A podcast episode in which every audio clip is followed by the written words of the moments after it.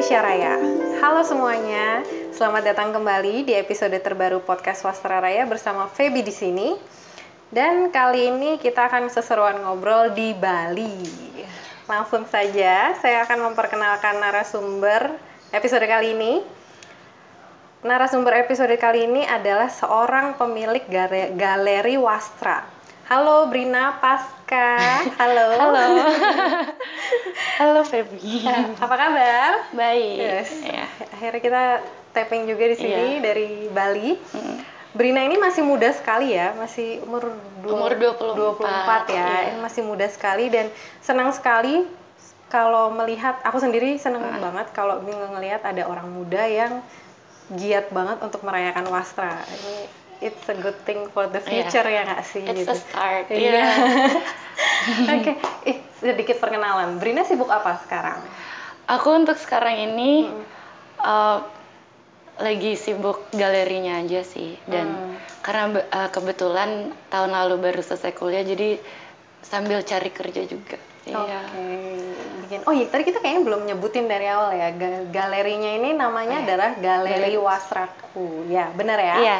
Di Canggu ya posisinya. Oke, oke, oke. Eh, ceritain dong tentang Galeri Wastraku ini. Eh, mungkin Brina mau cerita tentang apa dan kenapa memilih membuat Galeri Wastra. Oke, jadi galeri ini tuh uh, mengeksibisi uh, kain, Mm-mm. kain dan aksesoris koleksi mamaku. Oke. Karena dia emang kolektor dan kayak cultural enthusiast. Hmm, oke, Jadi sebenarnya uh, awal mulanya itu pencetusnya karena kan mamaku di rumah suka kayak pagi-pagi jemur kain di balkon. Mm, mm, mm. Jemur kain di balkon terus difoto-foto, dilihat-lihat aja, terus habis itu dilipat lagi, terus dimasukin lagi ke kamar. Jadi menurutku sayang kalau misalnya nggak ada yang lihat. Jadi sebenarnya idenya tuh dari situ. Oke. Kayak iya, pengen iya. pengen nge apa sih showcase koleksi kain-kainnya mama aja soalnya sebenarnya kain-kainnya juga bagus-bagus jadi sayang sebenarnya kalau misalnya cuman dikit di di lemari. Oh iya, iya. Terus setelah itu uh, setelah aku udah udah bikin oh ya jadi um, karena space-nya kan nggak terlalu besar dan kayaknya lumayan banyak jadi aku emang uh, bikinnya tuh per daerah.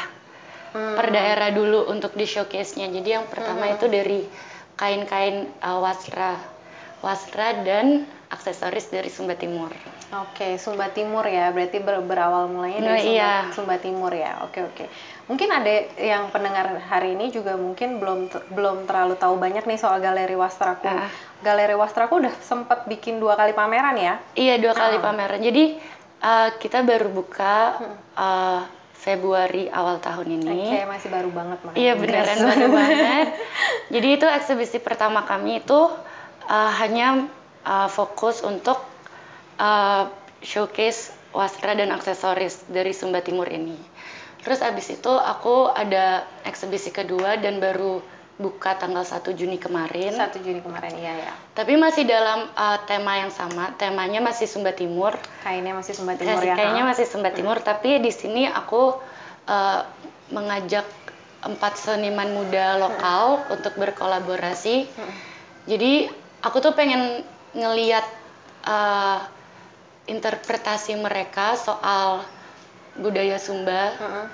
dalam dalam cara mereka masing-masing dalam medium mereka masing-masing gitu. Jadi pengen ngeliat respon mereka tuh gimana sih soal uh, budaya Sumba ini. Jadi aku uh, ajak kolaborasi ada empat seniman. Jadi ada fotografer uh, Mm-mm.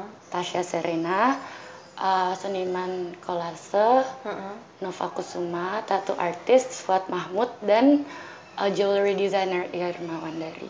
Oke, jadi yang kedua ini adalah konsepnya eh, kolaborasi bersama dengan teman-teman seniman yang lain ya, dengan Iya. lintas bidang yang beda-beda Iya. itu tadi ya. Oke oke. Kalau yang pertama, Yang pertama itu, itu? uh, hanya Sumba aja, maksudnya Sumba hanya ya? kainnya aja kayak, kayaknya aja ya. ya hanya kainnya aja. Tapi Kainnya. Aku Kayaknya ada juga cerita ini ya tentang eh, apa memperkenalkan tentang si motif kainnya gitu juga Iya, kan iya. ya di pameran pertama. uh, jadi kayak pas di pameran pertama itu aku Mm-mm. bikin empat workshop. Mm-mm. Jadi sebenarnya aku juga bikin ngedevelop ide untuk galeri ini tuh aku pengen nge-familiarize anak muda Indonesia dengan budaya Indonesia sendiri. Jadi Mm-mm. targetnya sebenarnya aku lebih fokusin tuh ke anak-anak muda. Jadi Oke. aku kan bikin empat workshop. Mm-mm. Jadi aku lebih ngundang anak muda anak mudanya Mm-mm. dan seru banget karena mereka juga ternyata sangat antusias. Mm-mm. Jadi workshop pertama itu uh, pewarnaan alam Mm-mm. karena kan sum, sum apa kain sumba kan kebanyak apa kayak awalnya maks- maksudnya semuanya lah Mm, di mana-mana cuman ya uh, kayaknya pakai pewarnaan alam dan mereka juga ada ritual-ritualnya sendiri Mm, dari setiap warnanya ya. Mm, mm, mm. Yang kedua itu ada seminar motif karena uh, motif-motif di kain sumba itu banyak dan sangat penting untuk mereka. Jadi seminar tentang jelasin motif dan demonstrasi menenun. Yang ketiga itu ada demonstrasi untuk bikin mamuli. Nah, mamuli ini tuh Mall itu. Uh, mamuli ini tuh kayak simbol penting untuk uh, orang-orang Sumba karena sebenarnya bentuknya tuh mirip uh, seperti rahim perempuan. aha. Jadi artinya kehidupan dan kesuburan. Hmm, Oke. Jadi di sini uh, kita ada demonstrasi untuk bikin aksesoris mamuli. Jadi diketok, saya diketok dan ada workshop bikin kalung juga. Dan workshop yang terakhir itu ada bikin gelang anyaman apa khas Sumba Mm, mm. gitu. Iya. Itu itu untuk tema, maksudnya untuk yang uh, pertama pameran, yang pertama, ya. Mm, mm, mm. Dan untuk pameran yang kedua ini, uh, aku bikin workshop tapi dengan seniman-seniman yang nge-showcase uh, karya-karya mereka di sini. Gitu. Oke, seru banget sih. Ini kita sekarang posisinya lagi duduk di, dikelilingi dengan karya-karya seniman-seniman itu tadi ya. Iya. gitu. Itu pertama kali memper ketemu sama seniman-senimannya itu gimana? Ada Uh? Sebenarnya ada yang kalau uh, si Fuad itu emang temenku. Hmm. Terus aku emang uh, apa sih amazed banget uh, sama karya-karyanya dia makanya aku juga tertarik untuk ajak kolaborasi. Kalau misalnya si Nova Kusuma itu aku taunya jadi waktu itu aku lagi uh, datang ke galeri art space temanku. Nah di situ kayak ada banyak karya-karya seniman muda juga. Dan aku kayak langsung tertarik banget sama wah ini kolasenya bagus banget siapa yang bikin. Jadi aku langsung tanya temanku yang itu. Terus aku langsung kontak si Nova lewat direct message Instagram. Oke. Hmm. Kalau misalnya yang fotografer si Tasya ini aku juga di uh, direkomendasin sama sama Fuad. Terus pas aku lihat kayak memang memang bagus ada kayak khas gitu kayak ya nice. Dan kalau Irma Wandari ini dulu aku sebenarnya pernah dikenalin sama sepupuku. Mm-mm. Saudaraku kayak udah empat tahun lalu. Mm-mm. cuma dikenalin dan kita nggak pernah ketemu. Cuman tahu oh ah, ada temanku di Bali dia bikin aksesoris. Udah cuman gitu doang. Terus empat tahun nggak pernah kayak lupa. Terus habis itu pas aku lagi nyari-nyari artis kan menurut aku kayak nggak aku mikir kayak nggak usah ngajak artis yang kayak ngelukis gitu nggak usah semuanya yang kayak bikin karyanya Mm-mm. yang kayak Wah, ngelukis banget. gambar atau apa tapi aku juga mikir kan kayak jewelry designer tuh juga artis Iya. ha-ha. Terus kayak di Sumba juga banyak aksesoris. Jadi kayak aku langsung inget, oh ya kayaknya saudaraku dulu pernah Ngenalin, ngenalin itu. ha-ha. sama itu sama si Irma ini. Jadi aku kayak ketemu deh akhirnya. Iya. Aku eh, jujur buat aku aku mengapresiasi sekali sih Hmm. ketika ada eh, hal-hal yang seperti ini, maksudnya ada lintas bidang, Hmm. ada kolaborasi yang lintas bidang kayak gini karena jadinya eh, Wastra itu juga dikenal di bidangnya mereka juga Iya, gitu iya. kan. Jadi ada dari interpretasinya pasti Mm. beda-beda kan. Tato designer, jewelry designer, Mm. pasti beda-beda ya. Tato, Iya. tato artis itu tadi beda juga kayak gitu. Nah, eh, ini tuh aku sangat mengapresiasi sekali sih jujur karena dengan begitu kan jadi ada dialog ya, Mm-mm. jadi ada orang yang lebih tahu lagi soal eh, wastra kayak Mm-mm. gitu. Apalagi aku tadi sempet juga lihat video Mm-mm. yang waktu itu diputerin kalau lagi pameran pameran yang kedua Iya. yang si tato artisnya itu juga sempat cerita kalau ternyata dia sendiri eh, nggak terlalu tahu awalnya tuh nggak terlalu tahu soal tenun Sumba gitu Mm. baru jadi makin tahu gara-gara diajakin ini gitu, kayak ya. gitu gitu itu menarik banget sih jadinya orang jadi banyak yang lebih kenal gitu Iya menurut aku kayak aku juga ter maksudnya kayak nggak nggak fokus nyari seniman yang udah tahu banget soal wasra karena menurutku kadang it- yang untuk ngajak seniman yang belum tahu soal belum tahu banyak uh, mengenai wasra itu lebih menarik karena kita bisa lihat mereka mereka tuh sangat terchallenge untuk untuk lebih mengenal untuk belajar tentang wasra terus gimana mereka berpikir untuk menginterpretasikan itu semua. Jadi kayak nggak tahu aku merasa challenge-nya untuk mereka itu yang yang bikin jadi menarik. Karena mereka belum familiar dengan wasra Jadi- Sumba ini ya. Jadi lebih explore gitu Iya. ya hasil karyanya ya. dan senangnya tuh uh, para seniman ini mereka juga sangat antusias untuk uh, kolaborasi ini. Kayak aku nggak nggak nyangka kalau mereka bakal seantusias itu. Ternyata mereka seneng banget. Hmm.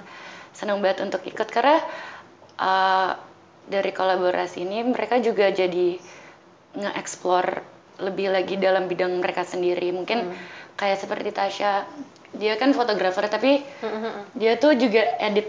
Maksudnya ini kan dia juga edit kan ada mirrornya ada apa. Terus sorry ibu ingetin ya. I- iya, ini kita soalnya eh, si Brina lagi sambil menjelaskan karyanya si Tasya Serena yang berupa foto ya, Iya, fotonya. Jadi ada gimana di mirror juga. Ya jadi ini jadi uh, foto ini tuh seakan-akan itu seperti itu tuh kain sumba karena kain sumba kan uh, simetrikal. Mm-mm. Jadi fotonya dia bikin simetrikal juga tapi mot orang yang di dalam fotonya itu itu seakan-akan motifnya. Oke. Terus ya, di ya. sini dia juga edit warnanya di dibikin uh, nggak perfect karena kan kain juga nggak warnanya nggak clean perfect, gitu. Iya jadi karena buatan tangan manusia. Ah, Ha, ha, ha. dan dan di situ dia jadi lebih nge-explore technically terus kalau misalnya kayak Fuad oh eh, ya kalau Fuad dia juga jadi bisa lebih nge-explore eh, live. Jadi gambar-gambar di kain sumba kan mereka itu 2D dan kayak kaku-kaku. Nah Fuad jadi kayak lebih nge-explore bentuk-bentuk motif ini dan dia bikin kayak lebih hidup lagi dengan kayak shading lebih Hmm, digitu-gituin. atau kayak Nova tadinya kolasenya tuh yang lebih lebih serem. Misalnya kayak lebih kayak kata kalau dia bilangnya tuh mutilasi mutilasi tapi dari Oke, karyanya Kalau- dia iya. mutilasi mutilasi. Ah, Oke. tapi dari kolaborasi ini dia tuh sekarang jadi lebih mau explore untuk kayak lekukan-lekukan Hmm. kain terus kan aku udah lihat aku baru lihat cek Instagram dia dia baru ngepost karya dia terus itu dia juga lanjutin dia kayak ada uh, di kolasenya ada lekukan-lekukan kain yang dia pakai Hmm, untuk oke. ini ya jadi kayak semuanya jadi ada explore Hmm. Jadi mem- Masing-masing. saling mempengaruhi ya. Maksudnya Iya. tujuannya awalnya tadi untuk memperkenalkan wastra, ketika akhirnya diinterpretasikan di bidangnya masing-masing, Iya. bisa jadi mempengaruhi juga eh, Untuk apa yang ingin merekanya, ditampilkan. iya. Ah, kayak gitu-gitu. Kayak iya. Oh seru juga ya. Bener, eh, bener, bener. Ini ini juga kita sambil ngeliatin Iya. sambil ngeliatin kolase-kolase yang lagi oke oh iya iya iya bener bener Ah, seru-seru ada pengalaman menarik nggak selama ngerjain dua pameran kemarin ya ada pengalaman atau cerita seru yang paling menarik selama ini Seru. Semuanya seru sih. Karena kan aku di sini aku kerjanya lebih sendiri. Kayak aku masih kerja belum ada tim yang yang tetap. Jadi aku beneran ngerasain uh, proses dari awal banget yang dari interior desainnya aku maunya kayak gimana sampai kayak researchnya kan aku harus interview umbu-umbu sumba itu aku interview semua. Dan berkali-kali. Jadi jadi lebih kenal lagi sama mereka juga itu menarik sekali. Terus jadi iya jadi lebih dekat juga sih lebih dekat sama orang-orang sumbanya dan aku sebenarnya orangnya uh, kurang bisa public speaking dan di workshop kan aku berarti harus nge-host. Jadi aku harus ngomong. Jadi itu emang memaksa aku untuk bisa untuk bisa jadi ngomong. Jadi seru jadi nge-host. Terus jadi bela- belajar banget soal kain-kain dan semuanya. Karena karena kan aku uh, riset. Aku yang kerjaan risetnya jadi aku tahu oh ini artinya ini, ini artinya ini. Jadi kayak udah sekarang udah jauh lebih paham dari sebelum mengerjakannya gitu. Oke. Nah, ngomong-ngomong soal eh, tadi udah tahu sedikit soal kain banyak sih sebenarnya ya, udah bisa bikin eh, akhirnya bisa bi- bikin pameran kayak gini kan pasti jadi tahu banyak kan ya tentang tentang wastra sendiri Mm.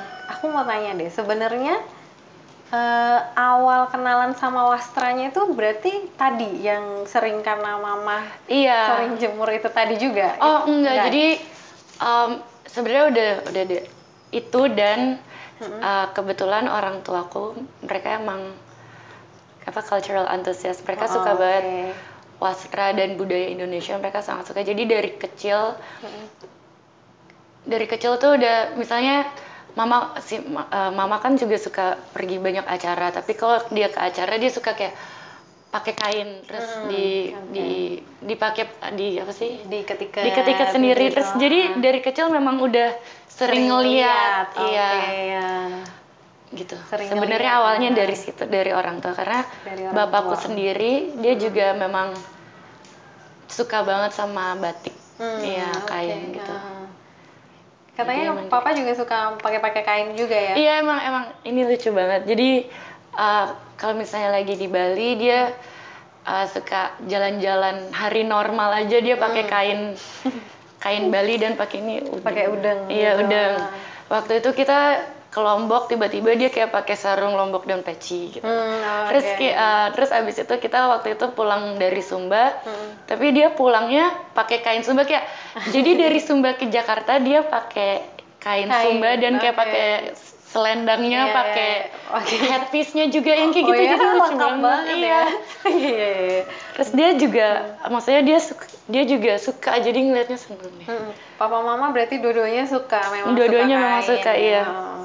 Itu berarti ya ini sih ini ini menunjukkan bahwa kain itu bukan cuma punya perempuan aja. Iya, laki-laki Laki-laki juga. pun bisa memakainya gitu. Iya. Nggak ada yang salah dengan itu dan cuma Iya. masalah kita aja mau mau pakainya kayak gimana, Iya. pede enggaknya, Iya, kayak iya. gitu-gitu kan ya. Iya pede enggaknya sih sebenarnya. Iya, dan- yang bikin iya. jadi seru kan. Nah, kalau yang bikin jatuh cinta sama Wastra apa? Apa yang bikin Brina jatuh cinta sama Wastra? Karena menurut aku wasra tuh kayak lukisan. Karena wasra tuh menurut aku kayak fine arts gitu ngerti nggak sih? Jadi karena di dalam wasra, di dalam setiap kain pasti ada ceritanya, ada kayak ada motifnya. Either atau motif atau kayak benang yang mereka pakai pasti semuanya ada ceritanya. Jadi jadi untuk belajarin belajar uh, soal motif itu sangat menarik buat aku. Itu kayak aku jatuh cinta. Jatuh cintanya karena itu Iya. ya. Karena Dan apalagi ya kayak dari setiap kan karena mama kan juga suka banget sama wastra. Jadi de- eh, setiap dia pergi ke daerah di Indonesia pasti dia beli. Dan setiap Hmm. aku lihat kayaknya itu dari setiap daerah tuh pasti beda-beda kan. Jadi Hmm. setiap ke daerah mana jadi wow ternyata ada yang kayak gini yang kayak sesuatu yang aku nggak pernah lihat sebelumnya Hmm. kayak waktu itu aku ke Flores Mm-mm. ke ke Flores tapi di timur Mm-mm. Flores Timur terus ke kan aku taunya kalau misalnya kain tenun Flores tuh ND ya yang agak lebih gelap-gelap gitu terus tiba-tiba waktu itu aku sama aku kita ke satu desa nam, eh, daerah namanya Sika Mm-mm. terus eh, di situ mereka udah gantung-gantung Tenunnya, tenun-tenunnya tenun mereka Sika, dan dan aku aku beneran pertama kali melihat tenun warnanya pastel dan indah banget. Itu kayak contohnya kayak gitu kayak sesuatu yang aku nggak expect ternyata ada dan kadang itu tuh ngebuat jadi jatuh cinta banget. Mm. dan aku nggak pernah lihat em, apa kain tenun seperti yang Sika ini karena aku expectnya kayak oh kayak tenun ND Mm. mungkin gelap-gelap tapi ternyata nggak sangat colorful dan sangat simple Mm. gitu kayak gitu gitu lah Selalu ada kejutan ya. Iya, kejutan, Selalu ada iya. kejutannya ya tiap kali ngulik wastra Mm-mm. pasti ada ya. Kalau Brina sendiri sekarang mm, ini nggak eh, jadi ketularan mama juga nggak untuk koleksi juga sendiri gitu? Ah, kalau sendiri Mm. aku be- belum terlalu karena kan Hmm. karena banyak jadi kayak bingung juga Hmm. gitu maksudnya udah ada Mm-mm, mm-mm. tapi kalau misalnya aku beneran suka aku beli, atau Beli. aku bilang ya. Oke. Karena ter- waktu terakhir aku beli uh, tenun dari Kupang. Menurut Hmm. aku Mm-mm. juga beda juga motifnya juga beda kayak lebih gimana ya, kayak kayak le- lebih kayak stickman gitu. Stick kan kalau misalnya Sumba kan Hmm. berisi gitu, maksudnya motifnya. Kalau ini yang aku yang aku beli yang kain Kupang ini kayak stickman gitu. Hmm. Terus menurut aku menarik sih nggak kayak uh, yang aku lihat sebelumnya, juga Sebelumnya, ya. Jadi beda. Iya, benar-benar. Kalau misalnya aku aku ngelihat itu unik, aku bakal Oke. Beli, makan. ya. Ya. Karena kain mama mas juga udah banyak ya. Iya. Bisa banyak yang dipakai juga Mm. sih ya. Oke oke. Kalau reaksi orang selama ini ke galeri wastraku gimana? Reaksinya orang-orang? Karena Reaksinya ini baru positif, Kan? iya. Reaksinya positif. oke, Jadi seneng iya. uh, uh, Sebenarnya aku juga nggak expect reaksi orang sebagus ini. Jadi aku senang juga. Jadi mungkin seperti yang tadi Feby bilang, uh, orang banyak reaksinya senang melihat anak muda Mm. bisa mengerjakan, maksudnya membantu melestarikan was, uh, wasra Indonesia gitu kayak udah mulai untuk mengeksibisikan uh, kain-kain Indonesia. Mereka lebih ke situ sih, oh ini masih muda tapi dia udah bisa kayak gini. Oh terus habis itu dia um, bisa juga kayak ngajak ngajak anak muda lainnya untuk ikut berpartisipasi. Pastinya ah, ikut ngajak Iya. teman-temannya ke sini juga gitu-gitu ya. Iya lebih ke Kalau yang sih. datang ke sini rata-rata orang-orang dari sekitar, maksudnya tinggal di Bali juga kah atau ada yang Uh, iya, uh, yang mostly lain? sih tinggal tinggal yang tinggal di Bali. Jadi lebih karena word of mouth. Hmm, Tapi beberapa juga ada visitor karena yang tadi aku bilang itu jadi dia nginep di villa yang Gimana? temanku lagi manage terus temen aku rekomendasiin ke sini. hmm, Kayak oke, gitu-gitu, ya. oke, dari situ ya. Mm. Tantangannya apa selama ngerjain galeri wastraku? Banyak banget Banyak tantangannya. banget. Tantangannya aku aku harus kayak memotivasi diriku sendiri untuk Mm-mm. selalu mau uh, bikin sesuatu gitu. Hmm, Oke. Tantangannya juga menulis semua researchku. Hmm, hmm, hmm. Ya, sebenarnya itu sih. Dan dan tantangannya yang lebih kayak ke juga ngepromosi dan nge apa sih namanya menyebarluaskan. Oh, menyebarluaskan tentang event Iya, atau iya. acara-acaranya yang ada di sini gitu ya. Mm. Iya. Kalau lain seru yang Kalau yang seru, lainnya ya. seru-seru. Kalau kan selama pameran ini eh, kan Brina juga melibatkan banyak ada eh, penenunnya juga, Hmm. ya kan? Ada ada penenun yang dilibatkan juga untuk mereka demo tentang cara menenun dan walau dan mengajari di workshop juga Iya. gitu-gitu kan sama ada yang pengrajin mamuli juga Iya. kayak gitu. Responnya mereka gimana tentang mereka juga mereka juga sangat senang. mereka sangat senang. mereka mereka beneran senang banget Hmm. karena karena itu kan budaya mereka terus jadi kayak uh, itu juga ini juga sebagai promosi untuk orang ngebantu banyak orang untuk lebih tahu soal Sumba ini Mm-mm. tapi mereka maksudnya dengan dari network yang mungkin mereka nggak kalau sendiri nggak bisa mencapai gitu Hmm. dan kayak lebih ke apresiasinya juga dari aku untuk budaya mereka mereka senang banget untuk diajak untuk ikut mereka untuk share knowledge mereka Mm-mm. juga senang sih ya mereka senang gitu Senang ya. dan lucu juga pernah kan eh, ada satu umbu dari Sumba kan kita maksudnya udah deket juga gitu Mm-mm. dan dia memang suka jualan tenun di kon apa sih di Jakarta yang kalau misalnya ada kon Apa? ada kayak pamer bukan pameran kayak Inacraft. misalnya Inacraft Hmm. semacam gitu ya terus tiba-tiba kan dia lagi jual terus tiba-tiba ada orang datang Mm-mm.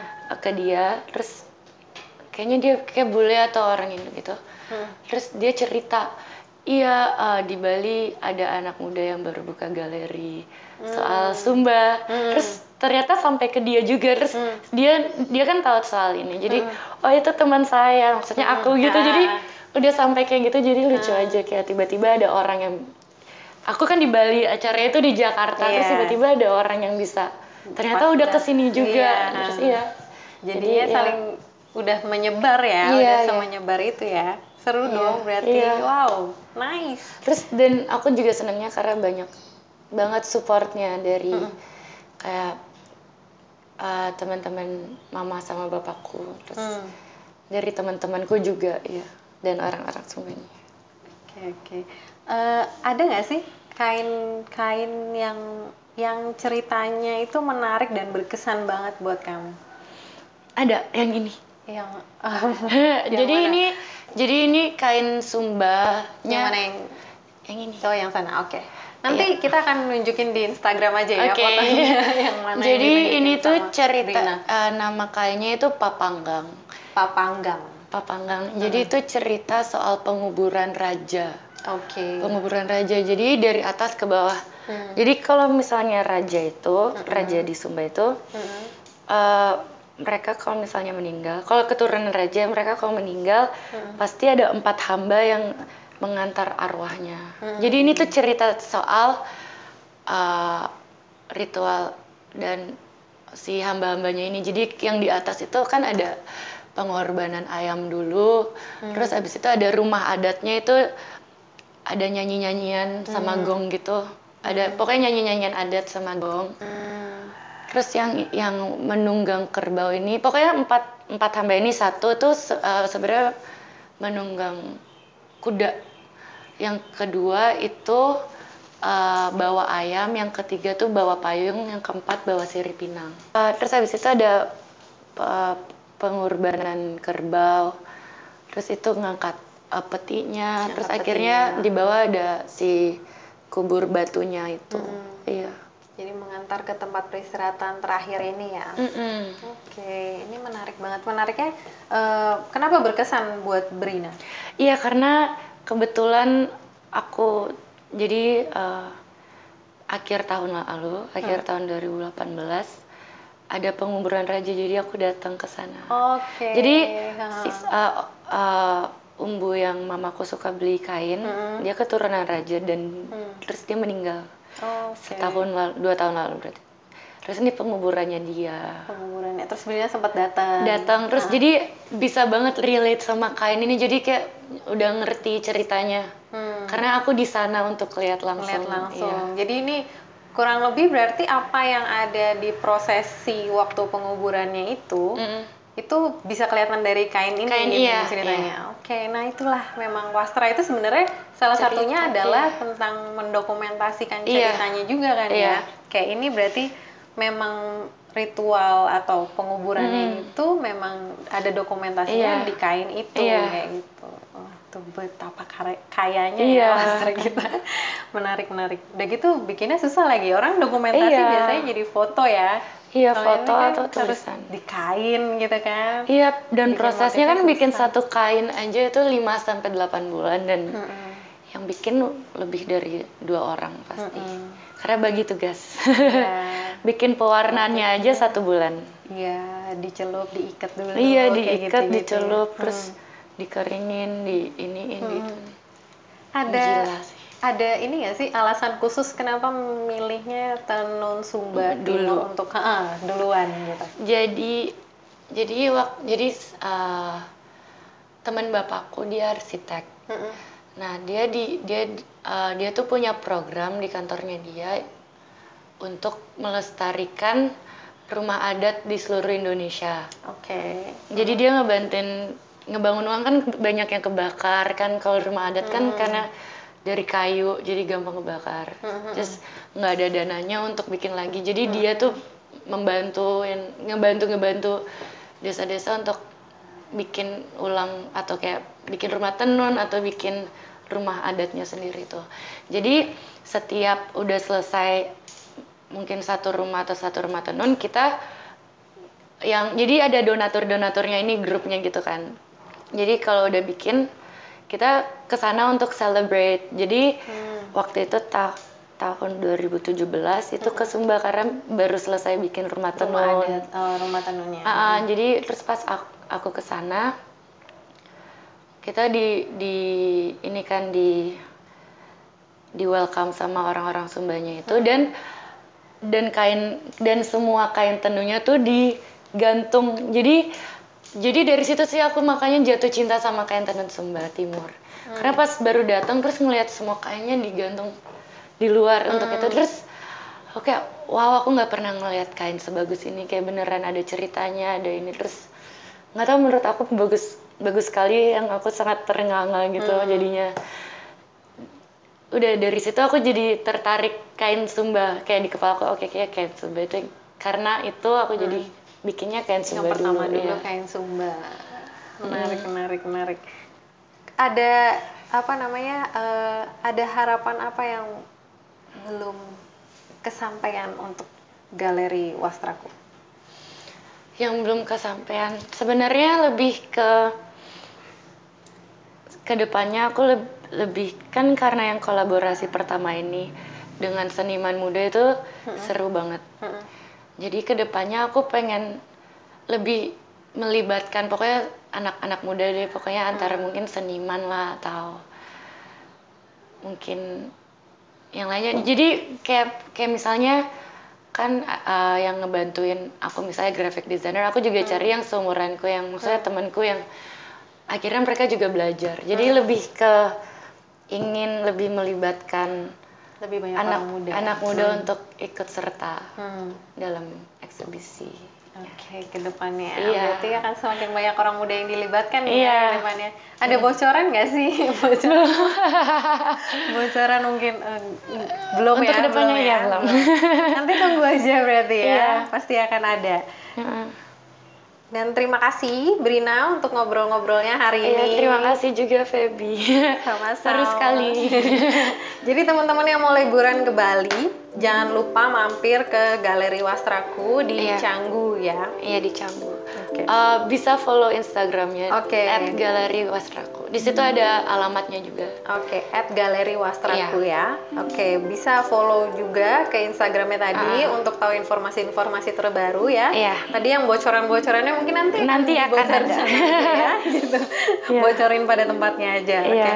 Eh, dengerin juga teman-teman episode Wasra Raya sebelumnya ada cerita dari Nurdiansyah Dalijo, sang peneliti dan ada Putri Minangsari, sang penari dan cerita-cerita mereka tentang Wastra.